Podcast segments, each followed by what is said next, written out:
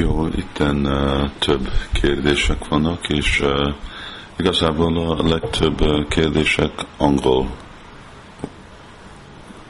nyelven jönnek, uh, nem Angliából, de Amerikából, Angliából, uh, máshonnét. Uh, Magyarországról nem kapok annyi kérdést baktákról, lehet, hogy azért, mert többet találkozok velük, és magyar baktáknak kevesebb kérdései vannak.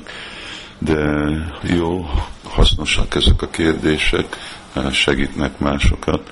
Szóval, hogyha bakták kedvensen tudnak beírni kérdést, vagy magyar, vagy angol nyelven, akkor az segíti másokat. Itt mostan az első kérdés egy Námacsárját Dásztól van, aki köszöni a, a website-ot.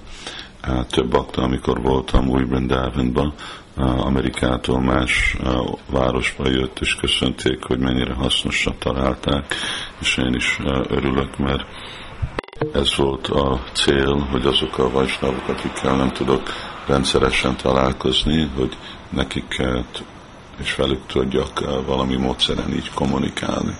Hát ez a technológiának egyik haszonja, ha mennyi hátránya van, ez egy igazi haszon. És a kérdésre jön a tizedik ének, tizedik vers, huszonkettedik és huszonharmadik versekből van kettő dolog. Az elsőben azt mondja, hogy egy fának nincs semmi tudata, Śrīla Prabhupād írja, amikor meg van vágva, nem érez semmi fájdalmat. És a második idézet az, hogy amikor fákról le van a, a törzsük véve, akkor zavarva vannak és fájdalmat éreznek. Szóval itt a kérdés az, hogy van fáknak tudat, vagy nem, és éreznek fájdalmat, vagy nem. És a válasz, hogy igen, éreznek fájdalmat, mert tudatos élőlények.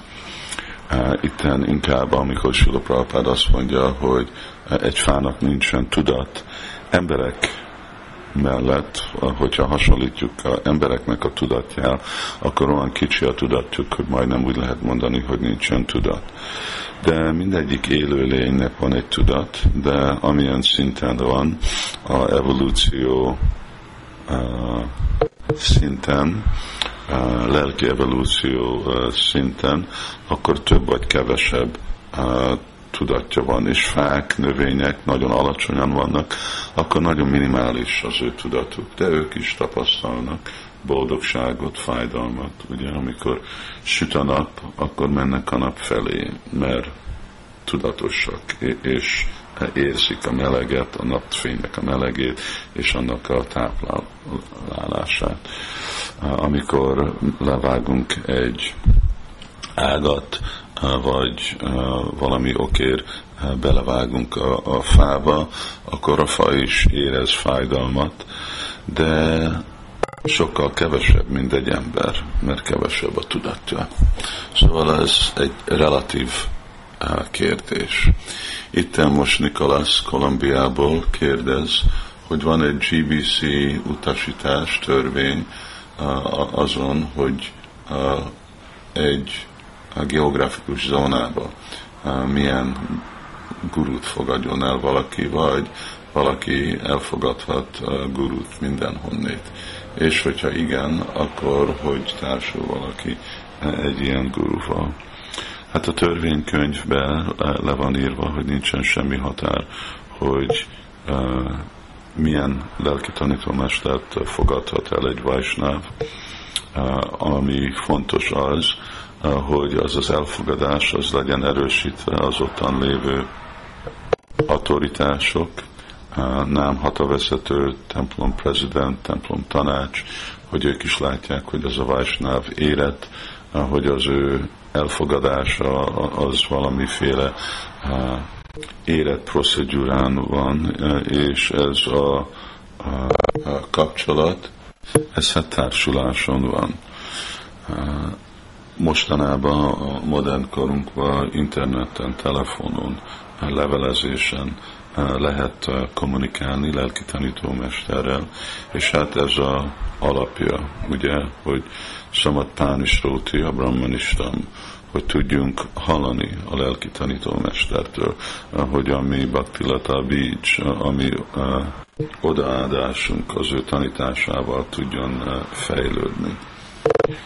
Én szempontom, és amit tapasztaltam, amit én kedvezek, az, hogy vajsnavok fogadjanak el olyan lelki tanítómester, aki legalább sokszor látogat, hogyha nem ugyanott lakik, mint ahogy az a, a vajsnáv, mert akkor így garantálva van egy magas, magas minőségű a, társulás, könnyen elérhető az a személy. Amikor valaki sose nem jön ugyanabba az országba, vagy nagyon ritkán, a, akkor a társulás nagyon minimális lesz, a, és minden azon függ, a, hogy mennyire kommunikálnak a bakták a média rendszeren át, és hogy mennyire kommunikatív tud lenni a lelki tanítómester, menni idője, energiája van válaszolni kérdésekre. Ugye persze a ottan lévő vajsnavok központ, nem hat a központ, sejt nagyon fontos szerepet mindig játszik, hogy a napról napi fejlődés egy baktának, de még mindig elfogadni egy lelki tanítómester nem jó, hogy csak formalitás, valaki avat, és akkor sosem nem látom azt a szemét. Olyan dolog is lehet, és nem akadályozza a gé bé cé törvény, de akkor ez akkor működik, amikor baktáknak nagyon jó kapcsolata van az ottan lévő gé bé cé templom prezident és más vajsnavok, akik azok lesznek a főszemélyek, akik táplálják az ő lelki életüket. És inkább az a guru, aki távolban van, a Diksaguru, annak a kapcsolat az is egy élő dolog, de az inkább egy passzív kapcsolat, mint egy, egy formális kapcsolat, mint egy dinamikus, aktív kapcsolat. Hát ezeket a dolgokat részletesen is leírtam a Śikṣā-guru könyvben, és többször is beszéltünk erről, de fontos dolog, és még hogyha nyitott a választás a vajsnavoknak, mert az függ az ő svada szívnek az állapotán, úgyhogy hol érjük az inspirációt, ugyanakkor nem szakapad azokat a praktikum dolgokat, ami az intelligencia és a logika irányít hanyagolni. Szóval így jó, meg kell gondolni dolgokat. Aztán Nagyváradból Bakta Igu kérdezi, hogy uh, amikor énekelünk Hare Krishnát, akkor szólítjuk Krishnát, de meditálhatunk és szólíthatunk uh, Krishna és Śrīmatī Rādhārāni, Krishna és Balarām, vagy új Chaitanya és új Nityananda, és így. Uh, amikor választunk, hogy kin meditálni, ez egy egyéni dolog, és uh, könnyebb megkapni a Úrnak a kegyét, hogyha meditálunk pañca-tattván, mert ők a legkedvesebbek.